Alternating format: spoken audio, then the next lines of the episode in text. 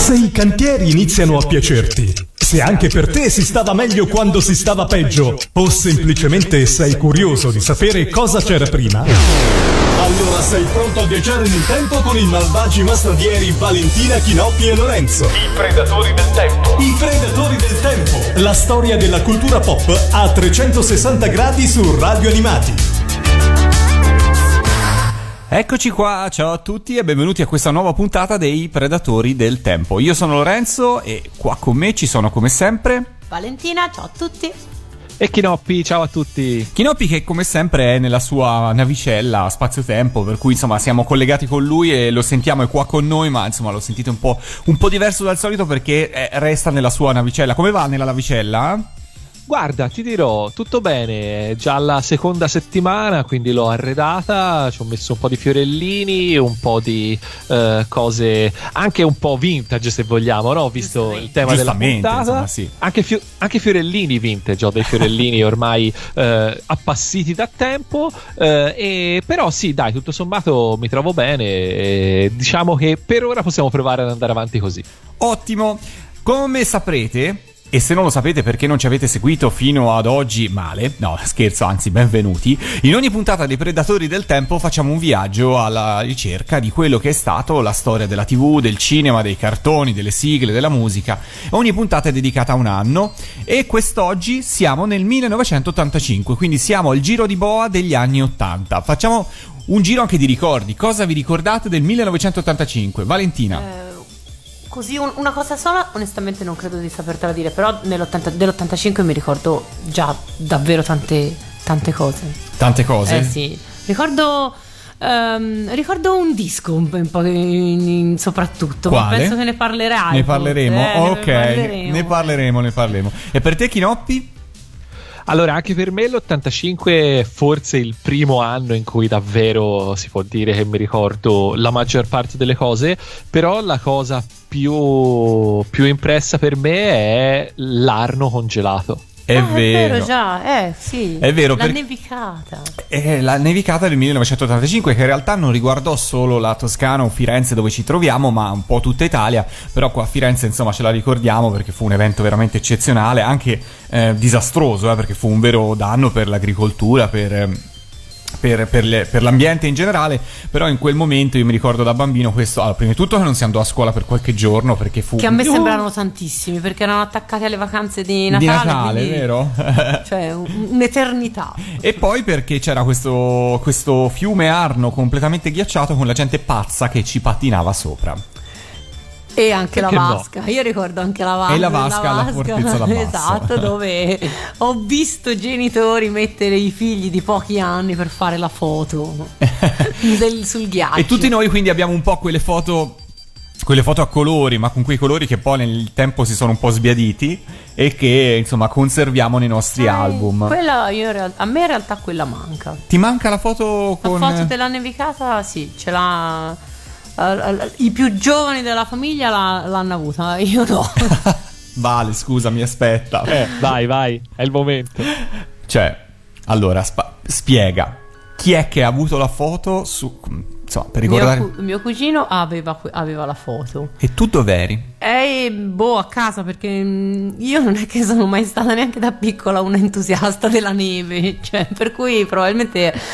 Mm, no, non, non, non, non, ricordo che siamo stati. Tutti fuori a godersi no, la neve. noi, chiaramente, però non con la mamma dietro che faceva le foto.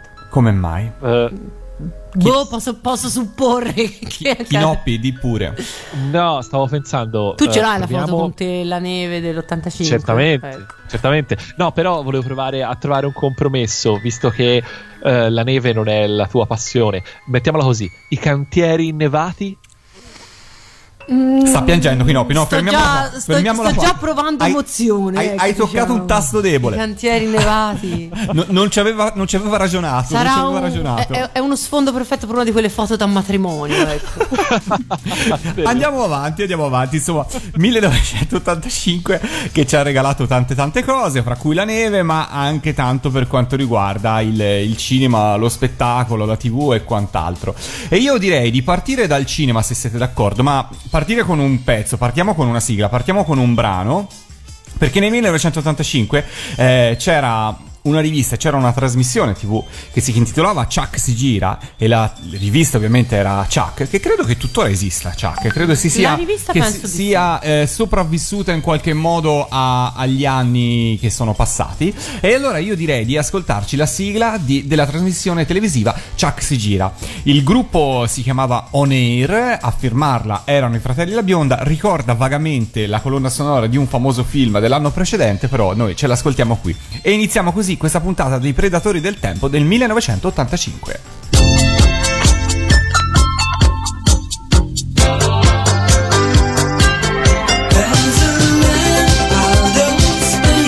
There's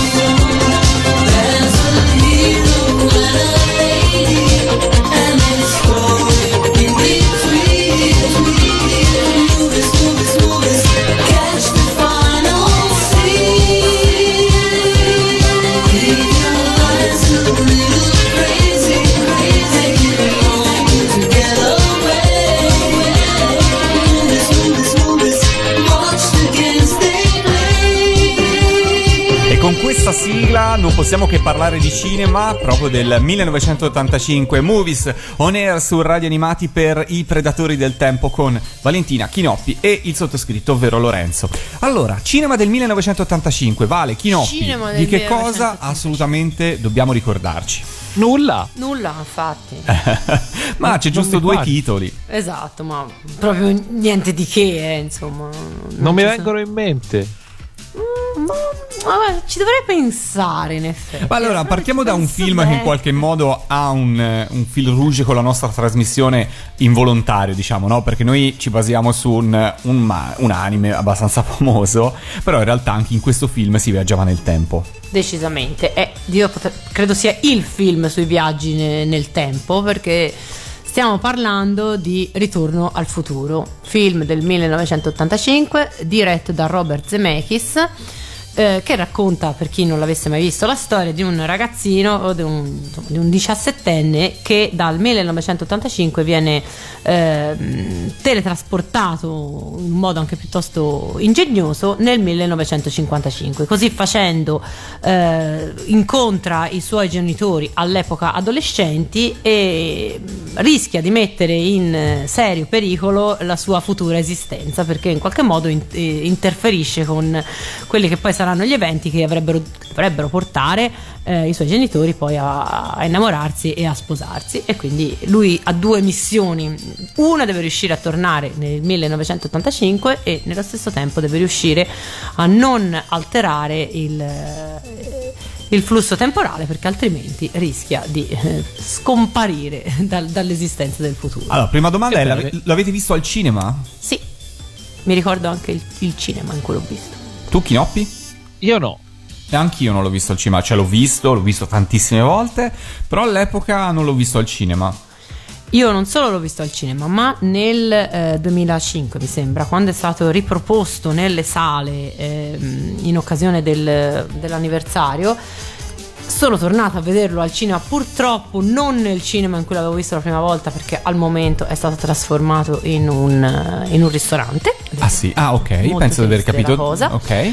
Ehm, E, ho trovato il cinema pieno, strapieno e mi ha veramente colpito il fatto che sicuramente quello era tutto un pubblico che l'aveva già visto, insomma voglio pensare che solo una, una minima percentuale fosse gente che veramente non lo conosceva, ma che ancora eh, le battute, i momenti salienti venivano, eh, venivano seguiti, mh, cioè c'era una partecipazione che era genuina, cioè non era la partecipazione del, del fan che va lì a vedere esattamente il punto che si ricorda, ma proprio perché un film quando è fatto bene, quando è riuscito, eh, continua a, a incantare, ecco se, se mi passate questa parola, il suo pubblico, nonostante gli anni, nonostante tutto, nonostante appunto quello fosse un pubblico che l'aveva già visto. E io l'ho visto, credo di averlo visto in tv invece direttamente. Sì, anch'io sicuramente. Eh, però devo dire che eh, è stato uno. Allora, io credo che all'epoca, nel 1985, ancora i miei mi portassero al cinema solo ed esclusivamente per vedere cartoni animati. Idem. Avevo- anche Sì. perché avevo avuto giusto giusto l'anno prima l'esperienza con i Ghostbusters. Per cui- Esatto. No. Detto questo, però, eh, ritorno al. Allora, ci è voluto un po' per, farmi, per cominciare a farmi appassionare ai film con attori in carne ed ossa. Eh, Ritorno al futuro è stato uno dei primi che effettivamente mi è piaciuto quando ero bambino. Devo dire che in questo momento Ritorno al futuro non è esattamente nella mia top 5 proprio di, di tutti i tempi, di quelli proprio dei film del tuo cuore, mentre l'altro titolo del 1985 di cui poi parleremo c'è, c'è come. Eh, però devo dire che eh, è la dimostrazione di come eh, in un periodo in cui probabilmente ancora quasi nessuno lo faceva, eh, però prendere eh, gli elementi fantascientifici un po' alla leggera, quindi senza bisogno di eh, dare troppi dettagli di come le cose funzionano, però utilizzarli eh, in maniera leggera e, mh, eh, e quindi al servizio diciamo del- della narrazione eh, poi fa sì che in realtà il film magari invecchi meglio che non invece eh, i film di fantascienza più dura e pura dove effettivamente poi il passaggio del tempo lo vedi lo- diventa più facile da notare eh, dopo un po' E fra l'altro, se non sbaglio, alcune delle invenzioni che si vedono all'interno di Ritorno al futuro, fra cui le scarpe che si allacciano da sole e il- lo skate fluttuante, in qualche modo credo che entrambe siano state realizzate qualcosa del genere, vero? O quantomeno dei prototipi. Allora, lo skate sì, credo di sì. Eh, le scarpe non so. vorrei dire che una delle due più grosse case produttrici di scarpe di sneakers al mondo abbia fatto qualcosa, però magari mi Però sbaglio. ricordiamoci che tanto le scarpe che si allacciano da sole che lo skate volante non sono nel primo film di Ritorno al futuro. Ecco giusto, perché poi c'è da dire che a questo film seguiranno, Sono ci saranno due due seguiti, seguiti esatto. che seguiranno a distanza di, di- di qualche anno, ehm, che- che forse, diciamo, allora, uno dei tre secondo me è particolarmente debole, ora io qui non voglio veramente nemicarmi perché ci sono tantissimi fans del, del film, a me è piaciuto, anch'io mi trovo d'accordo, abbastanza d'accordo con Kinoppi, anche per me ma è un giudizio assolutamente personale. Eh, lo reputo un cult, ma nella mia classifica personale dei film, eh, ecco, ecco, già fra questi Ghostbusters io scelgo Ghostbusters per dire. Però ecco, il- uno dei tre, forse proprio il terzo, cioè quello che ha un'ambientazione Quello nel Far West. Ecco, no, ecco, non ci siamo lì personalmente. Ehm, e quindi, vabbè, comunque, insomma, è stato un film che ha fatto indubbiamente comunque epoca, questo è irriconoscibile. Anche perché fu, eh, insomma, messo in.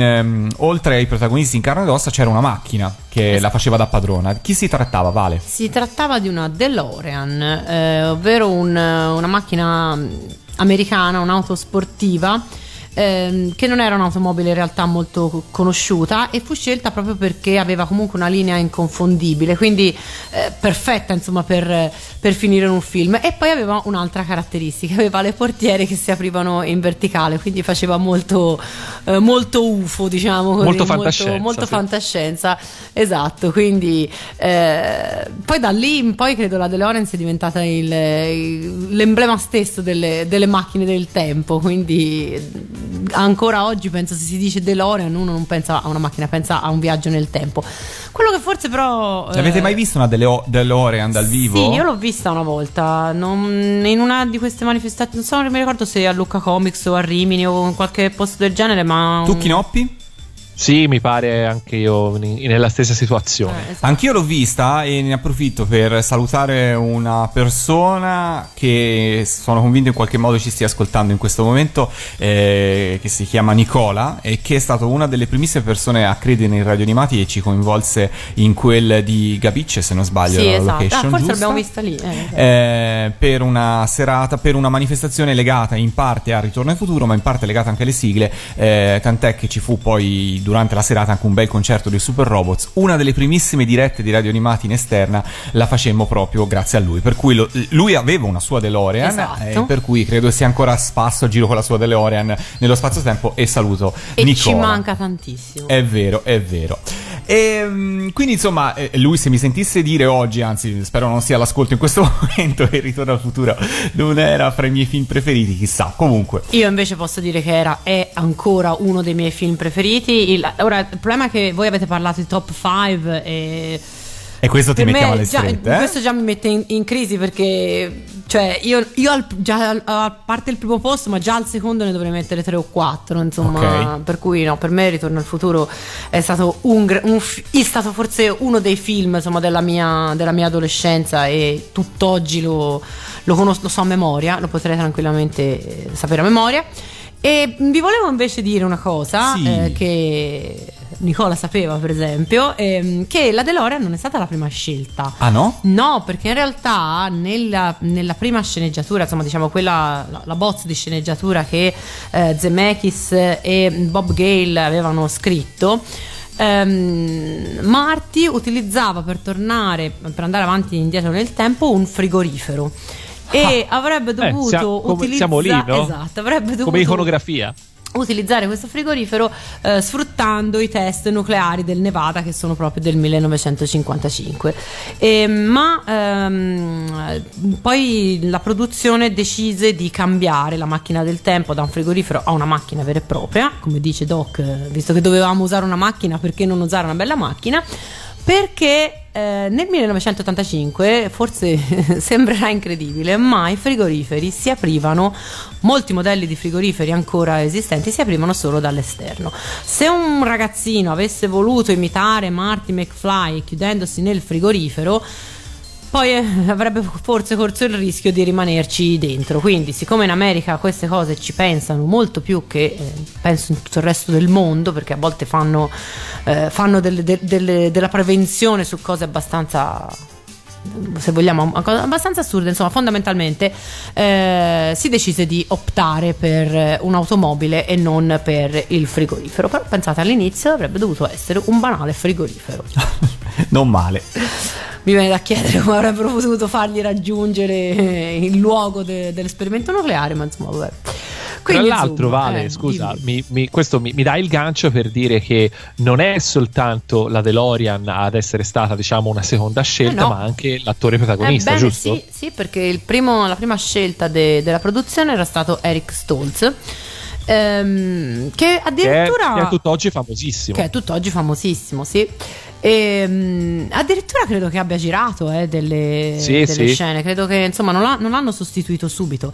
Eh, la- la- che io sappia l'hanno sostituito dopo, dopo un po' di settimane e proprio perché dicevano insomma non era in parte, non era adatto e quindi eh, non non- dovendo scegliere un- velocemente un nuovo protagonista eh, la scelta cadde su Michael J. Fox che all'epoca stava ottenendo un grande successo con eh, Casa Keaton quindi mh, veniva dalla, dalla televisione fondamentalmente. E quindi fu, fu scelto lui.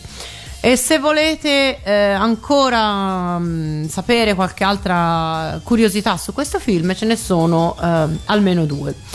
La prima è che eh, Ronald Reagan, all'epoca nell'85 presidente degli Stati Uniti e citato nel film, eh, ci- da allora ha citato molto spesso questo film nei suoi discorsi. Lui era stato attore, quindi aveva apprezzato in modo particolare che il suo nome fosse fatto in quello che poi è diventato un cult movie, anche se all'epoca forse non lo sapeva. Quindi eh, spesso Ronald Reagan citava Ritorno al futuro nei suoi discorsi alla nazione.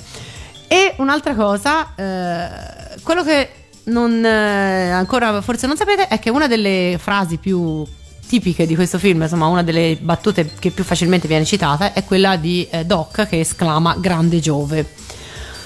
Grande Giove però non è la traduzione mm, letterale di quello che lui dice, perché lui dice ehm, Gret Scott, che Grey School. No, eh, dice grande Scott fondamentalmente, Gret Ok. Scott.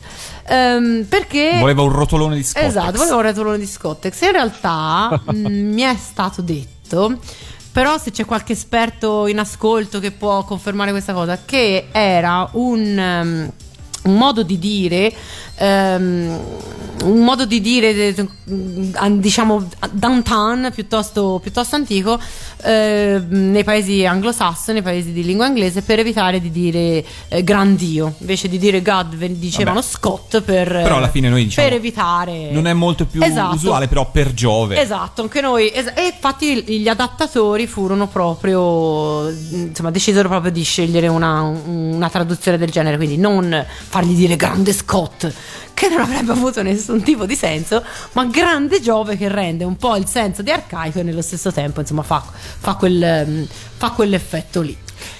E vi dirò un'altra cosa ancora. Sapete la scena in cui eh, Marty suona Johnny B. Good al ballo della scuola? Yes. Bene. Eh beh. Robert Zemeckis la voleva tagliare.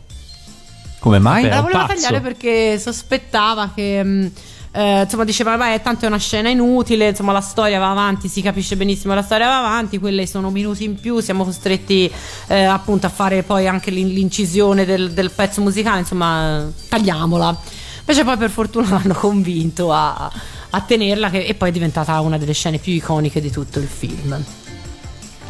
Bene. Allora io Sapete direi di sapete ascoltarci che la non sarà sonora. mai probabilmente mai fatto un remake di Ritorno al futuro per fortuna oserei dire visto eh, la mania del remake che ormai impazza e che ci sta facendo rivedere tutti i film Più che la mania, la disperazione del disperazione. remake. perché Zemeckis ha messo nel contratto una clausola in cui dice che finché lui è vivo deve avere lui l'ultima parola sulla possibilità di fare un, un nuovo film di Ritorno al futuro e questo diciamo Sei un per po' il tutelato, momento, dai. esatto, si è tutelato Beh, bravo. è tutelato un po' tutti noi. Tra l'altro, stavo pensando, cioè, con comunque la, la- la mania già ancora degli anni Ottanta che eh, va fortissimo, cioè, farlo adesso un film dove uno dal 2018 ritorna indietro al 1988 sarebbe probabilmente un successo assicurato. Eh sì, sì, Sì, assolutamente. speriamo di no Speriamo di no. Ascoltiamoci The Power of Love dalla colonna sonora di Ritorno al futuro qua su Radio Animati con i Predatori del Tempo 1985.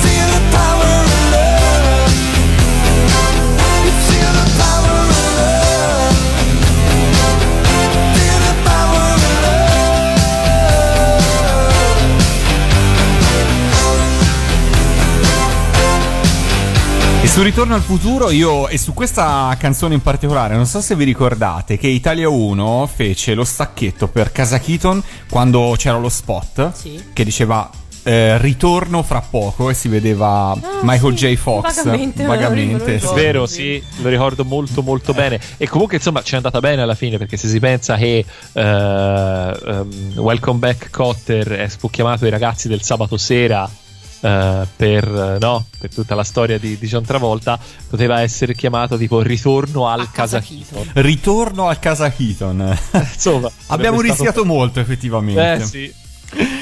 Su Radio Animati Predatori del Tempo continuiamo con il cinema perché l'abbiamo detto prima, Ritorno al futuro è stato un cult del mi- è un grandissimo successo del 1985, ma anche quest'altro film non è da meno.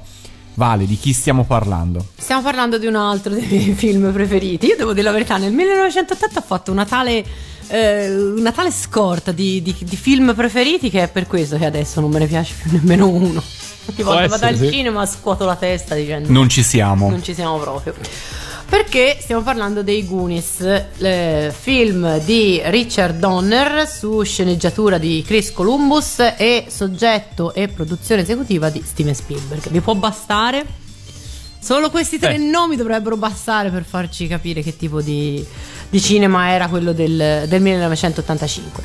Per chi non l'avesse mai visto, ehm, volesse. Ma c'è qualcuno che non l'ha- l'ha mai che non l'ha visto. mai Ma sai che forse però è.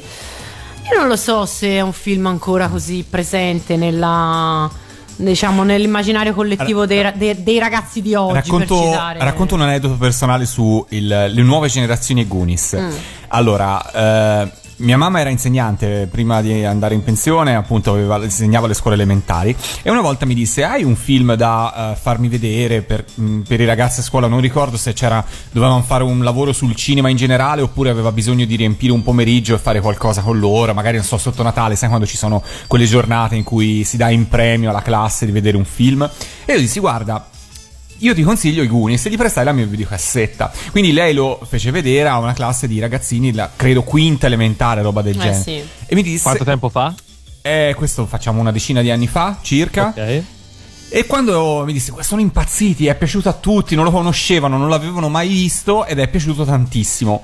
Per cui è un film che comunque, insomma, magari dieci anni fa, in ogni caso rappresentava qualcosa eh, di una generazione precedente alla loro che però funzionava perché secondo me un film come Goonies eh, a prescindere dagli anni che passano secondo me resta sempre attuale Esatto. non invecchia Sì, secondo me Probabilmente, cioè, sicuramente ti, ti do ragione. Va detta anche una cosa: che la nostra generazione ha avuto la possibilità di vederlo e rivederlo perché passava la Sì, uno di quei tre per cult di due. Italia 1, cioè. Eh, esatto, cosa che invece oggi non, non- non so, ma non credo.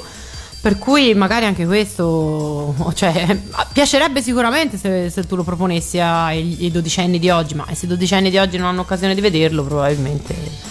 eh, oh, e d'altra parte ognuno, Eh, ognuno ha ogni generazione ha i suoi crucci. anche questo io comunque non l'ho visto al cinema tu Eh, Pinotti? questo nemmeno io. Nemmeno io, io l'ho visto in videocassetta ed è stata una eh, delle prime videocassette che ho visto perché ehm, io non, av- ho, non ho avuto il videoregistratore fino a molto tardi, diciamo, quando ormai ce l'avevano già tutti e questo ero a casa di un, eh, di un amico che aveva noleggiato la videocassetta, tra l'altro, altra cosa, il, nole- il video noleggio. ah il video noleggio Eh, e quindi lo vidi, fu una delle prime videocassette che vidi in vita mia.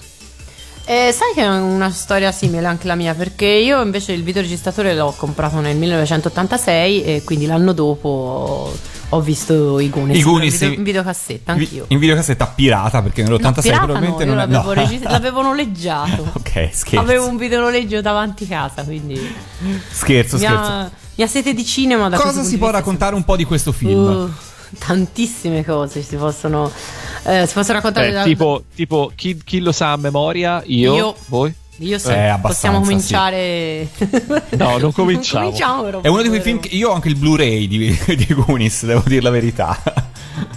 Ehm, quindi, ma possiamo, possiamo raccontare tante cose. Tanto per cominciare, che, per che era un film per ragazzi. Uno avrebbe potuto pensare che potesse essere un film comunque a budget quantomeno limitato, ma in realtà no. Eh, Steven Spielberg in questo progetto credeva veramente e quindi eh, investì un, eh, un congruo numero di, di banconote e tutto, eh, quel- più o meno tutto quello che si vede eh, era reale, quindi non era roba aggiunta poi in post produzione, compresa la, la nave pirata. E al cast di ragazzi non fu permesso di vederla prima del, del ciak ufficiale della scena perché il regista voleva assolutamente che l- l- la meraviglia su- sui loro volti fosse reale, insomma, non fosse un eh, in- non fosse indotta. Solo che quando effettivamente i ragazzini de- del cast videro la nave, la nave pirata, a qualcuno scappò, diciamo così, un- un'imprecazione, insomma, abbastanza talmente stupito che insomma si lasciò sfuggire qualcosa che non si dovrebbe mai dire e quindi fu la scena fu comunque rigirata e l'effetto sorpresa, ahimè, eh, fu perduto. È stato girato veramente eh, a- in un posto chiamato Astoria.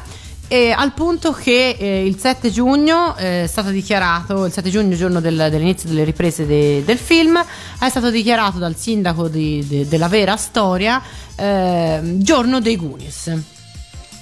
Poi altre cose che possiamo dire, che molti si sono, si sono chiesti, ah ecco a proposito di cose originali, veramente reali, il cranio di Willy Lorbo è veramente un teschio vero. Ah, ottimo. Sì, infatti mi chiedo, devono essere cambiate delle, delle cose all'epoca rispetto a, a oggi, ma Eh, insomma. È vero, mentre invece no, lo, lo scheletro di Chester Copperpot non è vero, è fatto di plastica.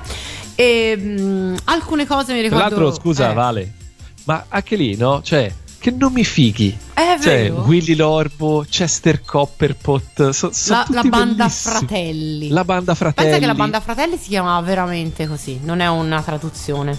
Io non me lo si sono... vede anche non si vede anche un pe- in un pezzo di giornale. Eh sì, però io sono- lì sono per lì, da, forse da piccola Ah. non, non- non ci, non ci ho fatto tanto caso Sì. e un'idea era che, che fosse tradotto, invece, eh, invece no, eh, si chiamavano veramente fratelli in italiano. E, mh, tra l'altro, se avete presente, c'è una scena in cui, in cui Chunk dice di, di aver una volta ospitato Michael Jackson a casa sua. E tra l'altro No, Michael Jackson no, ma sua sorella sì. Ora dovete sapere che in realtà Michael Jackson non viene citato a caso in quella, in quella scena perché Steven Spielberg eh, decise durante le, le riprese di portare tutti il gruppetto di ragazzini a vedere il concerto di, di Michael Jackson a, a Los Angeles.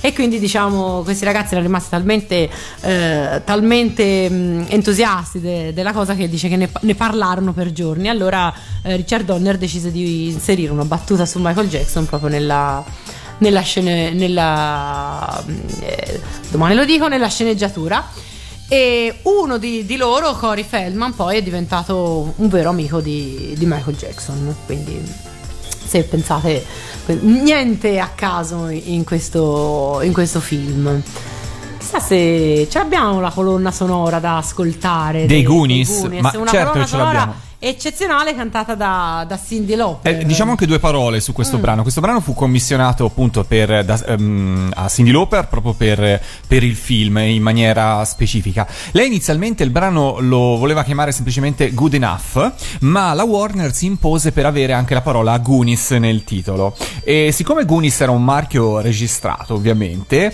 eh, è diventata Goonies. R, Eh, quindi gioco sì, di parole con il discorso di R, Good Enough. Per cui insomma fu adattato il titolo in questo modo. La cantante per tanti anni non l'ha più cantato dal 1987, poi a furor di popolo, perché veramente è stata a furor di popolo. Lo ha reinserito a partire dal 2004 nei suoi spettacoli perché c'era la gente che a cappella gliela cantava ogni volta che lei faceva uno show e alla fine lei ha, ha, Che ha scena ceduto. già vista. E so per certo che Già? lo ha fatto anche in- nel suo concerto a Roma qualche anno fa. Per cui Fatto bene, è entrata perché- proprio, insomma, ha fatto pace un po' con questo brano eh, e lo ha giustamente rimesso nella sua, ehm, nelle sue scalette dei concerti. Voglio dire, cioè, questo è un, atteggi- eh, questo è un atteggiamento di, di certi artisti che veramente fatico a capire. Cioè, Ma sai, fra l'altro, non si Sei- può neanche dire che eh, questo sia stato il suo più grande successo. Fra No, l'altro, il singolo no. dell'85, poi fa- insomma, il singolo successivo a questo per Cindy Lauper fu True Colors. Per cui, insomma, eh, ne ha avuti di successi. Sì, da non- Girl Just non- Wanna Have Fun poco prima, capisco- True Colors, ma- eh, insomma. Cioè, non è l'unica, tra l'altro. Non mi vengono in mente, mi verrebbero in mente anche altre- altri momenti di- relativi ad altri artisti. Ma insomma, questa idea di non voler. eh, di non voler ehm, soddisfare il pubblico con le canzoni che comunque insomma ti, ti hanno fatto amare. Ecco, questo veramente non, non lo capisco davvero. Prima o poi la intervisteremo e glielo Eh, chiederemo. chiederemo. Nel frattempo ce l'ascoltiamo. Eh, dai, sì. canzone. The Goonies, Good Enough, Cindy Lauper su Radio Animati.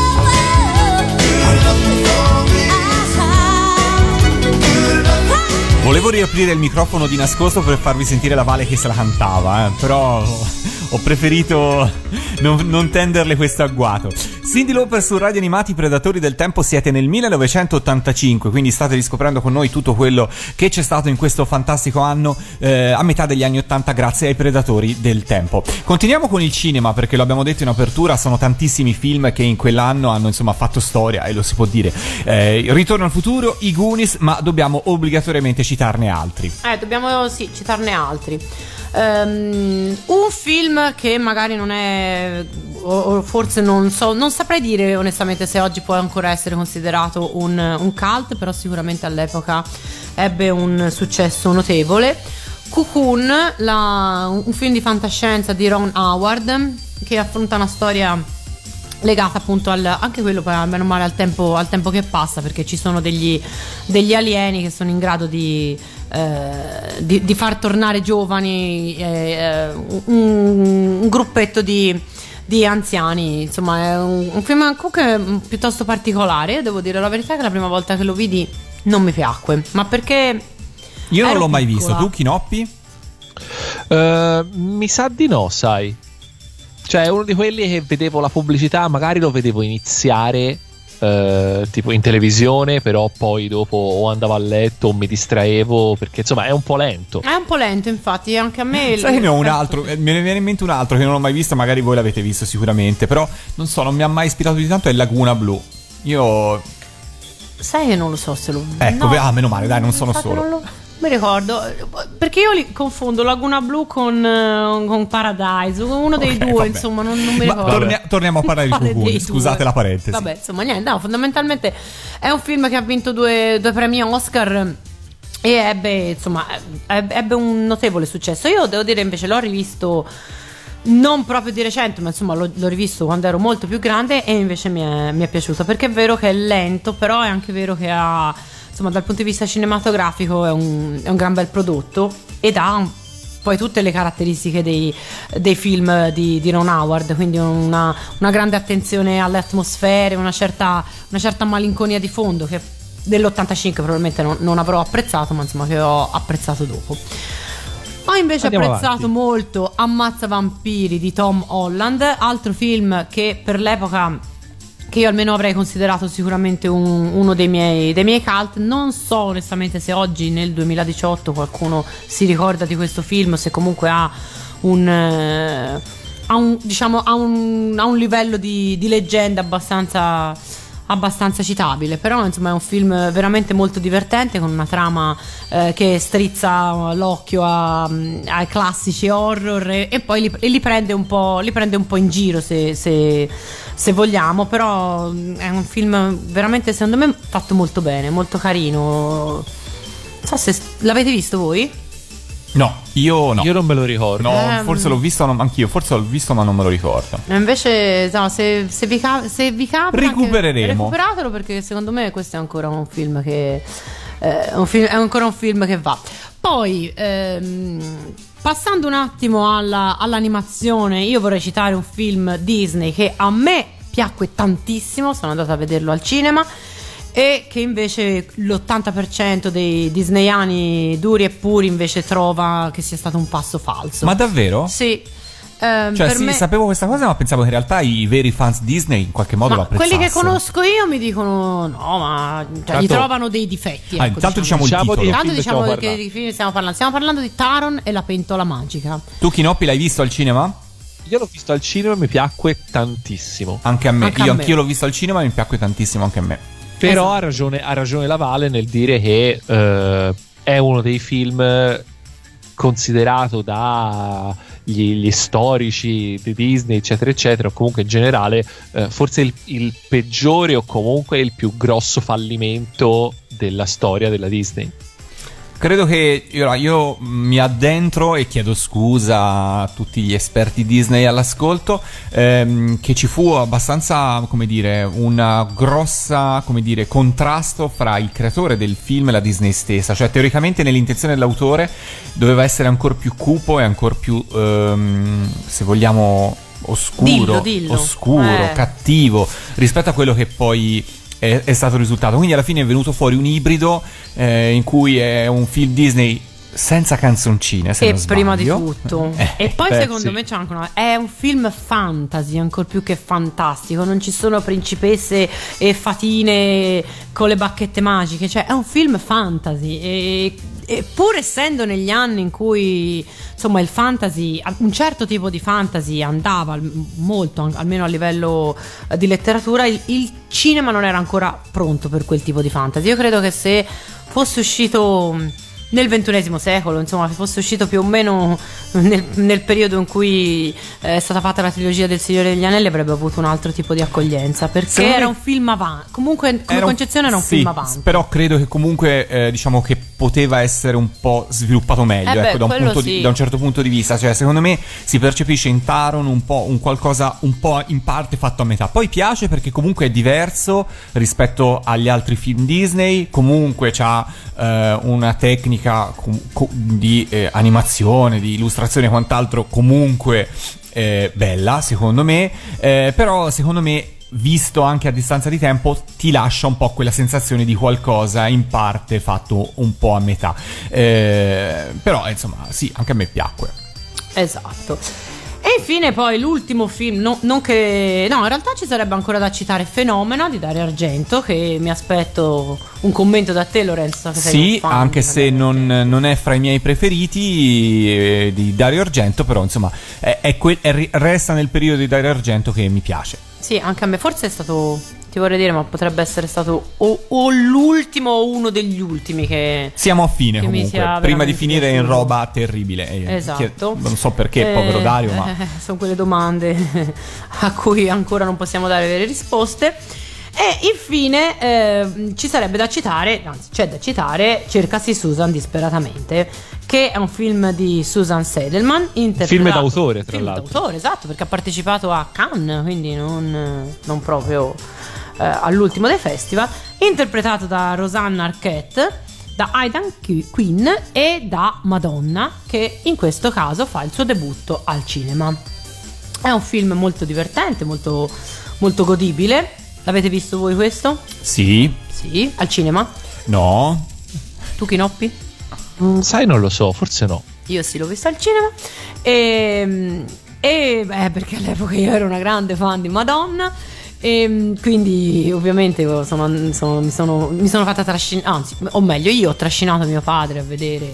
eh, ed era una cosa bellissima quella platea perché era fatto tutto di ragazzine eh, con eh, appunto o col nonno o col babbo o con la. C'era una cosa abbastanza, abbastanza peculiare come, Non mi stupisce. come platea. Esatto. È, un fi- è comunque un fi- secondo me è ancora un film anche quello molto, molto divertente, una classica diciamo commedia comunque poi al- all'americana. E ehm, in cui Madonna mostra un, un po' un carisma da attrice consumata perché fondamentalmente interpreta se stessa. Insomma, se- come prova di- come diciamo come prima prova d'attrice non so quanto possa ave- aver influito perché insomma, fondamentalmente fa, fa se stessa sullo- sullo schermo e, mm, caratterizzata ovviamente da una colonna sonora veramente eh, insomma anche quella rimane decisamente in mente soprattutto per uno dei brani che abbiamo che possiamo ascoltare Lorenzo? Io direi di sì, anche perché Sì, il dai. singolo fu. Allora, è uno dei pochi. Uno pensa Madonna in Italia, il successo. In realtà, eh, l'Usvet Girl Tour arriverà solamente due anni, più, dopo, due anni eh. più tardi. Però, in qualche modo, ehm, questo brano arrivò a consacrare Madonna. Eh, l'album non era incluso nel, nel- nel 33 giri di Like a Virgin, che nell'estate del 1985 fu ristampato proprio per includere anche Into the Groove. E il 45 giri di Into the Groove eh, è forse l'unico ad aver raggiunto la prima posizione nella classifica di vendita in Italia. Questo non significa che Madonna in Italia non abbia venduto,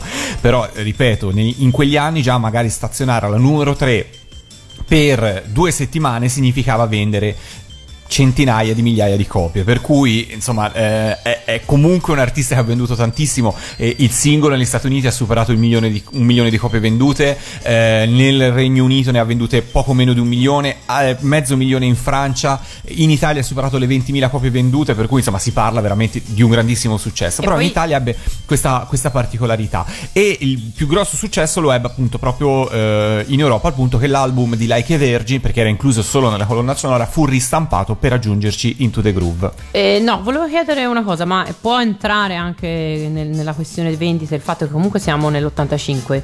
I 45 giri ah ancora ci sono cominciano... no no, ancora il declino dei 45 siamo? giri I 45 giri in Italia eh, sono rimasti in vendita ufficialmente fino al 1992. Dal 1992 fino al 2002 sono rimasti disponibili solo per le edizioni jukebox, salvo rare eccezioni. Però diciamo fino al 92 ci sono, anche se i 45 giri del 92 sono abbastanza rari, per esempio degli artisti di Sanremo, perché comunque già iniziava a subentrare il CD singolo, comunque se ne stampava meno, però insomma fino al 92 non ci sono rischi, il, il supporto Ah, era ok. gettonatissimo, insomma, assolutamente. Allora ascoltiamocela perché comunque resta tra l'altro la rivista Billboard l'ha inserita come alla fine degli anni 80 l'ha, ins- la- la- insomma, la- l'ha definita la canzone dance del- degli anni 80 e in parte mi sento Beh. di dar ragione perché in qualche modo riassume perfettamente quello che è stato perlomeno lo spirito di Madonna in quel decennio. E allora ascoltiamocela. Ebbene Into sì. the Groove da Cercasi Susan disperatamente. And you can dance, you can dance, you can dance. For inspiration. Come on, come on, come on. I'm waiting.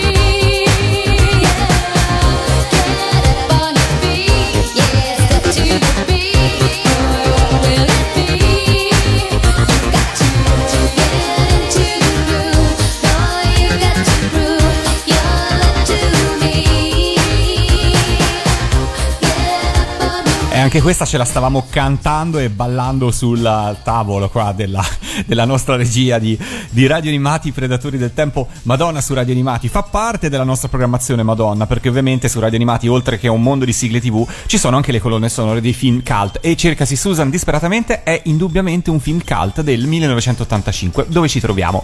Ma continuiamo a parlare di musica, che dite? Continuiamo. Yes. Eh, che ne dici Chinoppi? Continuiamo a parlare di questo 1985 e sapete che ci piace sempre fare un po' così di legami, trovare un po' di legami fra eh, il mondo delle sigle e il mondo della musica. Ehm, gli anni 80 in generale sono caratterizzati anche un po' da quel fenomeno definito degli artisti one shot, forse, forse all'epoca ancora più di oggi, eh, nel senso che eh, paradossalmente forse con la crisi che c'è è più difficile riuscire ad emergere e anche con la vastità di di mezzi che ci sono oggi. Oggi se un artista arriva in qualche modo eh, in radio, in tv, un pochino di più forse riesce a, ehm, a- ad avere per un po' più di tempo visibilità. In quegli anni non esistevano i social network, non c'era YouTube, ovviamente non c'era niente, per cui se sparivi sparivi veramente del tutto, cioè se, se cioè smetteva di dedicarti le copertine, su TV Sorrisi e Canzoni non parlava di te, Sei Mandi non sapeva dove eri, MTV negli- per quanto riguarda gli Stati Uniti eh, faceva altrettanto, potevi veramente sparire, per cui gli anni 80 sono... Che è, scusa Lorenzo, è quello che è capitato al cantante di Lamu, per esempio. Eh, Esatto, sì, esatto. per quello. Dopo che qui- cioè ha smesso di occuparsi di lui, Esatto. anche noi ne abbiamo perso le tracce. Esatto, per cui insomma negli anni 80 c'erano tanti tanti tanti artisti che a un certo punto un po' si perdevano di vista o che si sono persi di vista. In parte è il caso dell'artista di cui vi parliamo quest'oggi, ma mh, dietro ogni, mh, insomma, ogni eh, disco, ogni successo, soprattutto quando era dance, c'era sempre da tenere attenzione su quello che era soprattutto il produttore, l'autore, quello che aveva l'idea, quello che portava avanti il cosiddetto progetto discografico.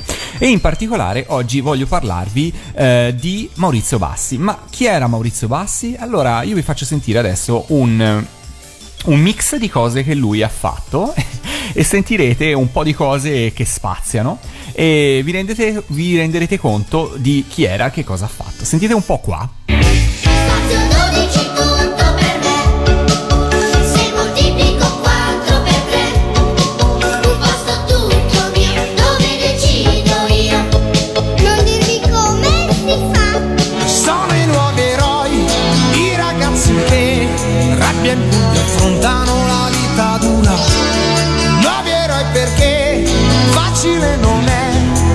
battersi ogni giorno contro la paura.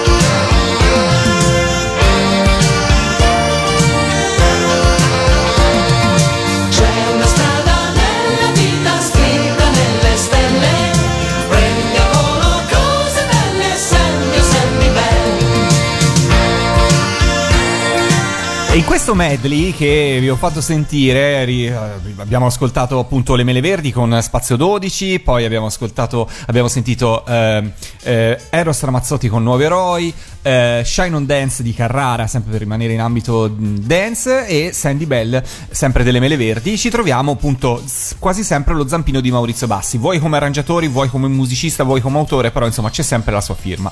Nel 1984, quindi facciamo un passo indietro l'anno prima, Bassi è alla ricerca di eh, talenti per lanciare un suo progetto musicale, ha in mente un'idea e la vuole realizzare. Caso volle che incontrò un certo Jimmy McShane, irlandese che da tempo viveva, mh, si era trasferito in Italia e aveva avuto qualche esperienza in campo artistico, eh, soprattutto come ballerino di Didi Jackson. Vi ricordate Didi Jackson? No. Chinoppi?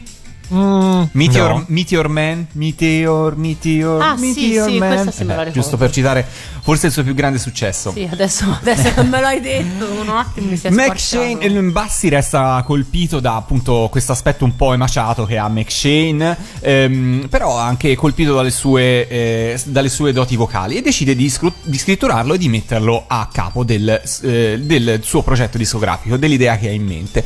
Quindi McShane si trova così dal nulla a diventare immagine e ehm, leader di quel progetto discografico che prenderà il nome di, Tarzan, di eh, Baltimora. E il primo successo di, eh, di Baltimora sarà appunto il famosissimo Tarzan Boy, che nell'estate del 1900 no- 1985 eh, insomma farà mieterà successi, sarà veramente il tormentone dell'estate senza ombra di dubbio. Entrerà poi a fine anno eh, in top 5 fra i singoli più venduti in Germania, in Austria, in Svezia, in Francia, Olanda, Norvegia, quindi in tutta Europa, ehm, ma raggiungerà un ottimo successo anche in Inghilterra e addirittura in Canada dove, dove risulterà il quinto 45 giri più venduto dell'anno, per cui sarà un successo veramente ad esclusione degli Stati Uniti, cosa che succedeva abbastanza di frequente in quegli anni, è che un successo è tuttora così in parte, Ecco. cioè che un disco che forte in Europa sia di successo anche negli Stati Uniti non è scontato. Spesso è, è. è più facile il contrario, per cui insomma. eh, Vale anche per il cinema, eh. Vale anche per il cinema, indubbiamente vale anche per il cinema.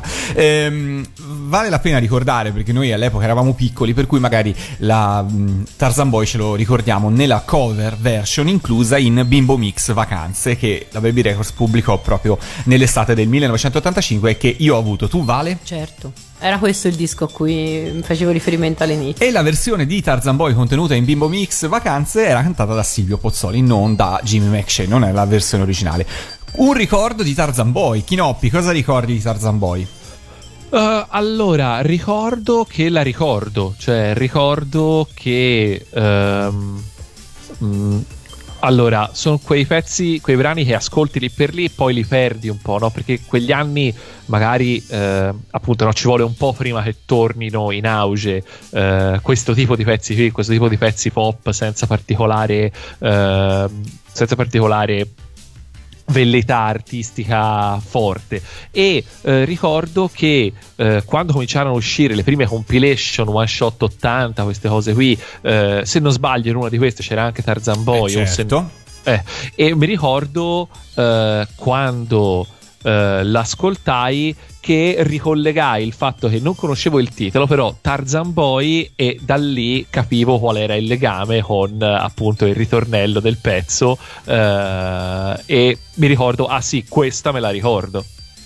Tu, Vale? Eh, io ricordo appunto, per me è legata a Bimbo Mix Vacanze, che è uno di quei dischi, l'estate del 1985, a quella colonna sonora lì. Ricordo di averla, avevo un eh, mangianastri eh, portatile che andava a pile e quindi ricordo queste sere d'estate in cui appunto con altri ragazzini che erano in vacanza con me, che mettevamo questo- questa cassetta continuamente, questo è proprio... C'era anche la cover dell'Incantevole Crimi Esatto. e ce l'ho qui la brioche di Zuzzura e Esatto, Gaspare. e vi dirò di più che Fantastico. comunque posso dirlo, eh, cioè a livello vocale ancora oggi penso che la cover di Silvio Pozzoli fosse meglio. Addirittura. la- sì, secondo me sì. E Io invece ho un ricordo personale su, questa- su questo pezzo perché l'estate del 1985 andai in campeggio con i miei genitori in Corsica. E mh, sapete quando si arriva, voi avete fatto mai campeggio? Sì. Ok, quando si arriva in campeggio in genere la prima cosa che si fa ci si deve accaparrare la piazzola migliore. E i miei genitori dicono: Ah, guarda, guarda quanto spazio qui, mettiamo qua, mettiamo qua la tenda, dai, è anche vicino, non è troppo lontano dallo spaccio, dal mini market, da- dal bar. Ok, quindi non si capiva perché nella settimana di Ferragosto ci fosse questo ampio spazio intorno dove, dove eravamo noi. Sul finire della sera scopriamo che il mini market in realtà è una discoteca dove ininterrottamente da mezzanotte fino alle, alle prime luci dell'alba tutta la notte un via vai di ragazzi e soprattutto di Tarzan Boy messo e risuonato più volte per tutta la notte. Per cui ai miei genitori non fate sentire Tarzan Boy perché a distanza di tanti anni quel oh, oh, oh rappresenta un incubo sostanzialmente con relativa fuga da campeggio il giorno dopo. Per cui questo è un Ecco ricordo. perché c'era spazio. Ecco perché c'era spazio, esatto.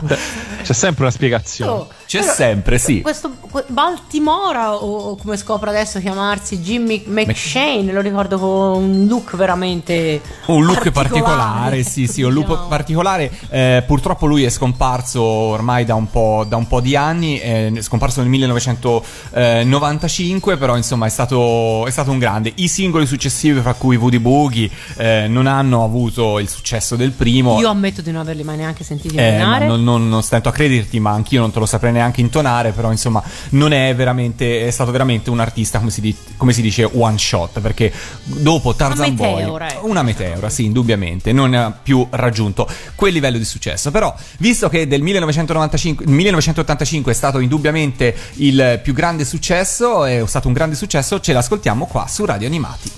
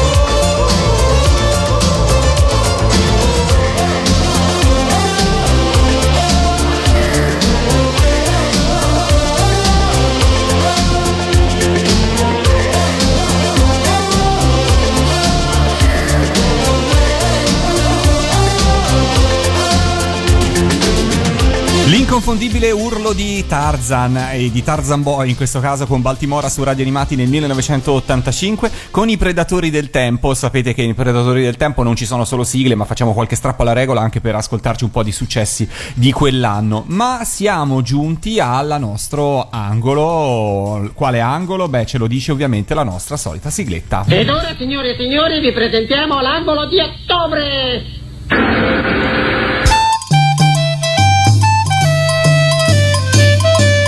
Lascio la parola a Chinoppi. E anche nella mia navicella arriva l'eco della musichina dell'angolo di ottobre, che ricordo sempre essere il singolo pezzo di musica più bello di tutta la programmazione di Radio Animati. Hai ragione. Cioè, non ce n'è come quello. Ce ne sarebbe Eh, un altro. Ma lo diremo dopo. diciamo dopo, va bene. Ehm, angolo di ottobre. Eh, allora, per il 1985, per l'angolo di ottobre, bariamo. Possiamo barare? Parliamo. Sì. Parliamo di una cosa che è successa il 30 settembre, Eh, però siccome che questa cosa è successa immagino inizialmente negli Stati Uniti, magari da noi in quel momento era già il primo ottobre, quindi dai, più o meno ce la possiamo fare? Sì, dai, sì, dai, dai, passa. Allora. In Australia era sicuramente già il primo d'ottobre. Vero, in Giappone anche. Eh, esatto, quindi Eh, vabbè, dai. è un Allora, po'- ok, esatto. Quindi è il primo d'ottobre. Esatto, è il primo d'ottobre. Il 30 settembre del 1985, no, il primo d'ottobre, in qualche momento eh, a cavallo tra settembre e ottobre del 1985, viene rilasciata la prima versione di Microsoft Excel, che Uh. Oh. tutti noi conosciamo, è un software che da lì a qualche anno sarebbe diventato il software di riferimento per quello che riguarda la gestione dei fogli di calcolo, una roba che eh, non può mancare in nessun ufficio eh, del- dell'universo, ma insomma spesso e volentieri anche eh, in casa di chi studia o di chi semplicemente vuole tenere un po' la contabilità e soprattutto eh, è una di quelle cose che ti fanno lanciare un sacco di improperi perché alcune delle formule più complicate so- è veramente difficile capire come farle funzionare. Fare- Io però devo, devo ammettere che prima ancora di Excel ho usato Lotus 123, tant'è che alcune ehm, formule di eh, Lotus 123 io, funzionano anche su Excel e io le, le uso tuttora, per cui io scrivo chiocciola somma come si faceva in Lotus 123. Tra l'altro, due cose della, della relazione tra Excel e Lotus 1, 2 3. Intanto che eh, eh, i- gli analisti dicono che la, diciamo, la, la vittoria di, di Excel su Lotus 1, 2 3 è stata dovuta soprattutto al fatto che eh, Lotus è, stato, è arrivato molto tardi su Windows. Eh, e eh, un'altra cosa è che eh, forse non tutti sanno che eh, praticamente, ora non ricordo esattamente, però tipo le date su Excel partono dal primo gennaio del 1900 che però il primo gennaio del 1900 è- viene sbagliato il giorno della settimana e questo è, una- è un, è un bug che è stato inserito volontariamente per mantenere retrocompatibilità con Lotus 123 che aveva quel bug. Ma dai, questo non lo sapevo veramente. Ah, pensavo che fosse lo spunto per un film, anche questo, tipo Ritorno al futuro. no, no, assolutamente no. Eh, c'è una curiosità però su Microsoft Excel. Eh, sapete per quale sistema operativo uscì la prima versione? No, non ne ho idea. Per Macintosh. ma dai, e io lo uso su Mac e posso dire che su Mac fa schifo. Lo dico proprio, Ecco. cioè senza, senza paura di essere... Cioè fa veramente schifo eh, Excel su Mac. M- Su, su su Windows è mille volte meglio. Questo per quelli della Apple che ci stanno ascoltando, No, che eh, no, in realtà per gli sviluppatori Microsoft che potrebbero impegnarsi a fare un prodotto Esatto. paritetico anche per macOS. Insomma. No, comunque la realtà è che per avere la prima versione su Windows si è dovuto aspettare un paio d'anni, ma questo probabilmente dipendeva anche e soprattutto dalle limitazioni di Windows stesso e non tanto dalla volontà degli sviluppatori Microsoft di andare a sviluppare su un altro sistema operativo. Però insomma sappiamo che eh, in quegli anni Windows era veramente ancora eh, molto molto indietro. Eh, se vogliamo però essere un pochino più precisi con le date, eh, quindi se vogliamo toglierci da questa impasse di, eh, del 30 di settembre, eh, spostiamoci ancora negli Stati Uniti perché eh, il 18 di ottobre eh, del 1985 fa la sua eh, comparsa sugli scaffali statunitensi il NES, ovvero il Nintendo Enter- Entertainment System. Ehi, ehi, ehi, scusa, qui, qui siamo in zona Lorenzo, eh? Con le- con- Eh sì, ci siamo quasi. ci arri- Però eh, diciamo che del parleremo più approfonditamente magari nel 1986 quando esce in Europa e quindi in Italia. Eh, nel 1985 però c'è un'altra eh, pietra miliare che eh, riguarda sempre la casa della grande N. Eh, infatti il 13 settembre del 1985 in Giappone, proprio per il NES, che però in Giappone si chiamava Famicom, come vedremo nelle prossime puntate, esce Super Mario Bros. Uh. E il mondo da quel giorno non sarà più lo stesso. Eh no, condivido. Io l'ho giocato tantissimo sul Game Boy. Eh, non ho avuto il NES, però devo dire che è uno di quei giochini che quando ti prende, l'ho giocato sul Game Boy, sul eh, Nintendo DS, insomma, è sicuramente uno di quei giochi che Vabbè. piace. Tu, Vale, ci hai mai Allora, giocato? Sì, no, giocare ci ho giocato, però io a questo punto siamo veramente ormai in un campo che non mi appartiene più. Ma dai. Eh sì, perché io allora io non avevo il NES, in realtà era eh, della mia sorellina e non, non ho mai neanche desiderato più di tanto um, giocarci. Insomma, io ero ancora io ho avuto l'Atari e dopo quello E sei rimasta lì? Sì, sono rimasta lì perché Tu eri a scavare a cercare le cassette Esatto. di. Eh, da- no, io fondamentalmente. No. con i videogiochi, insomma, ho avuto un- una storia d'amore non troppo appassionata. Cosa ci puoi dire di Super Mario? Perché intanto perché Super Mario Bros?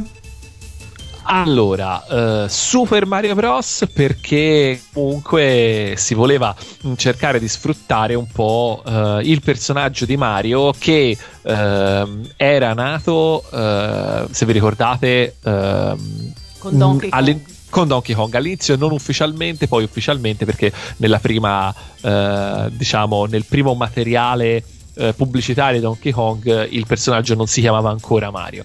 Eh, da lì ha iniziato a fare la comparsa un po' in, in qualche giochino qua e là senza troppo successo fino al eh, proprio Mario Bros. Il gioco si chiamava Mario Bros che non è stato certo un, eh, un, eh, così, un, un best seller, però aveva comunque eh, avuto un certo successo. Ed è proprio eh, per il motivo, per questo motivo, cioè per il successo di Mario Bros, che eh, Shigeru Miyamoto, il, eh, il- il creatore di Super Mario, decise di decise di mettere Mario anche in questo nuovo gioco che aveva sviluppato, ovvero Super Mario Bros. con l'idea, diciamo, di farlo diventare un po' il suo personaggio, cioè di, di- di essere il personaggio eh, generico per i giochi per i giochi Nintendo. Eh, cosa possiamo dire di Super Mario? Tante cose. Eh, cominciamo dal fatto che eh, immaginatevi eh, il piccolo Kinoppi che spendeva un patrimonio eh, dei suoi genitori, non suo ovviamente, eh, a forza di monete a 200 lire imbucate nel cabinato di Super Mario a partire dall'estate del 1986 più o meno, anche perché io in sala giochi andavo al mare, quindi d'estate, non, non a Firenze, almeno in quegli anni lì. E eh, diciamo eh, il piccolo Tinoppi continuò a investire 200 lire su 200 lire Che tanto non eh, erano sue. Sì, infatti. che- finché praticamente più o meno fino al momento in cui i suoi per disperazione non gli hanno comprato un NES appunto Perché con sì. Excel hanno fatto i conti hanno detto ma forse compriamogli il Esatto. invece che... Esatto, costava meno comprare la console Esatto. che non mandarlo, che non sovvenzionargli la sala giochi. Quindi, eh, insomma, ecco. Eh, devo dire che io sinceramente eh, all'epoca specialmente ho sempre avuto un, un buon occhio per i videogiochi e eh, Super Mario era il mio preferito, punto. Non ci sono, non ci sono alternative. La Nintendo E- decise da subito di, come dire, mh, farlo diventare poi, insomma, lo- lo- l'eroe, la- il portabandiera proprio di, di tutta la sua, di tutta la Nintendo. No, in realtà no, nel senso che fu proprio a seguito del successo di Super Mario Bros. Super Mario Bros. cominciò a vendere tantissimo eh, che poi eh, decisero... Ah, eh, ve- venne da sé la cosa, insomma. sì, venne da sé, decisero innanzitutto di, eh, di venderlo.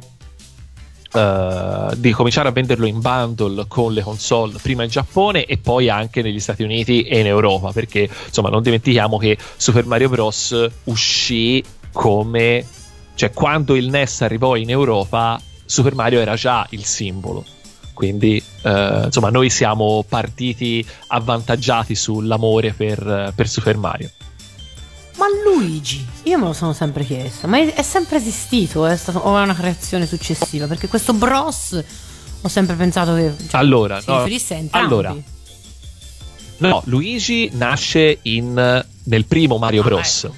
Infatti lì era un gioco in cui potevi giocare in due contemporaneamente e uno controllava Mario e l'altro controllava Luigi. E questo vagamente Eh. me lo ricordo anch'io. Esatto, invece Super Mario era un gioco se facevi il doppio giocavi a turni ed era eh, e quindi sì, diciamo che Luigi faceva un po' da Ma- ruota di scorta Eh, per il qu- fratello. Quanto fa sfiga scegliere Luigi, no? Eh, un, po', un po' sì, un po' sì. È come a, Però immagino- a Luca il cosplay di Luigi, l'avete mai visto? Poi magari insieme, sì, ma Luigi da Luigi solo. da solo.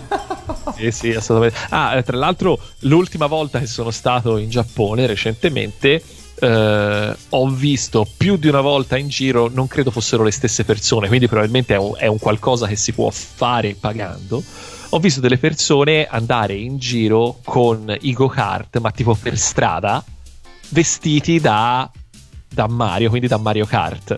Vabbè, stupendo. Cioè, aspetta un secondo. L'ultima volta che sei stato in Giappone ti riferisci quando ci sei andato a gennaio? Esatto. Cioè, quindi poche Pochi- settimane fa. pochi mesi fa si ormai, andava, Si andava. Vabbè, beh, beh.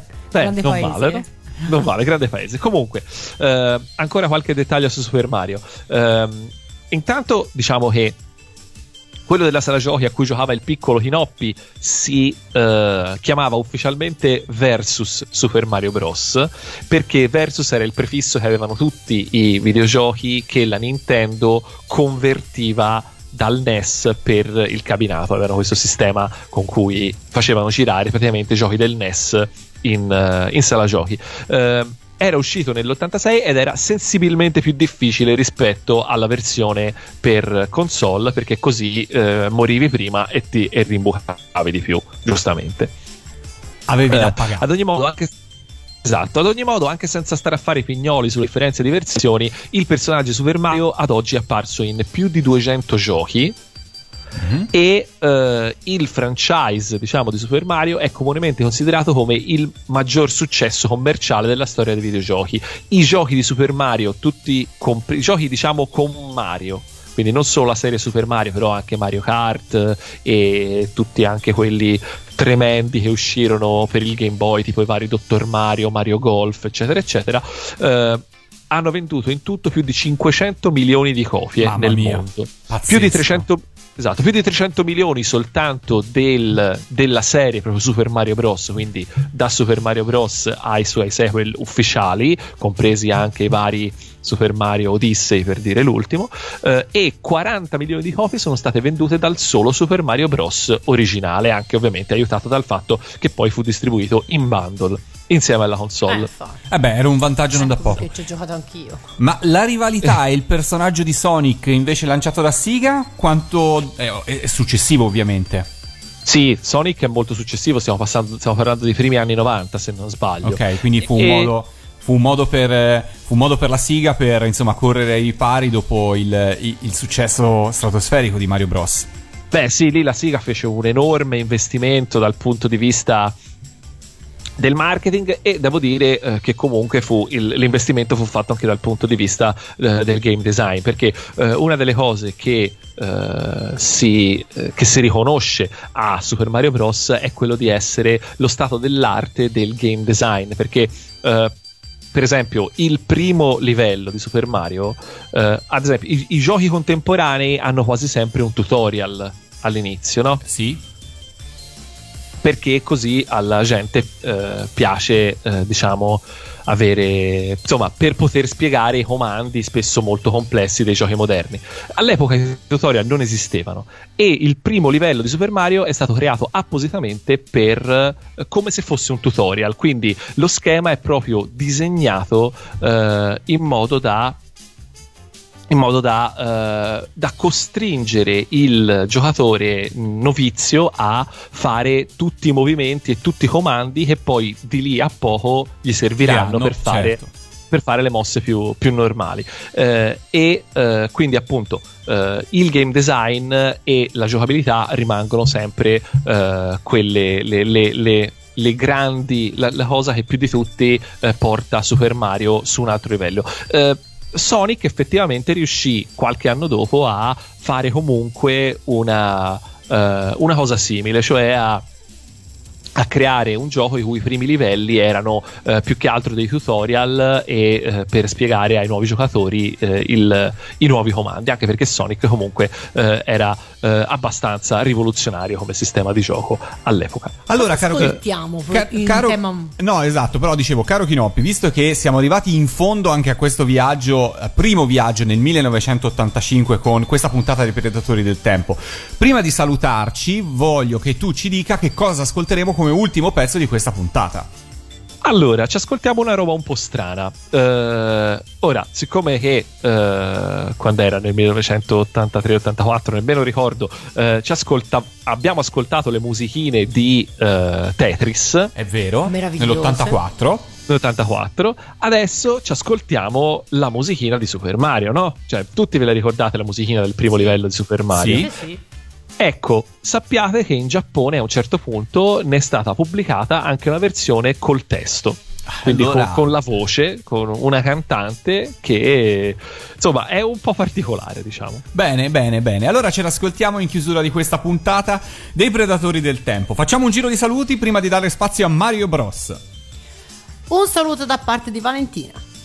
Un saluto da parte di Chinoppi. Un saluto da parte di Lorenzo, appuntamento alla prossima puntata ancora una volta nel fantastico 1985. Ciao! Ciao! Ciao!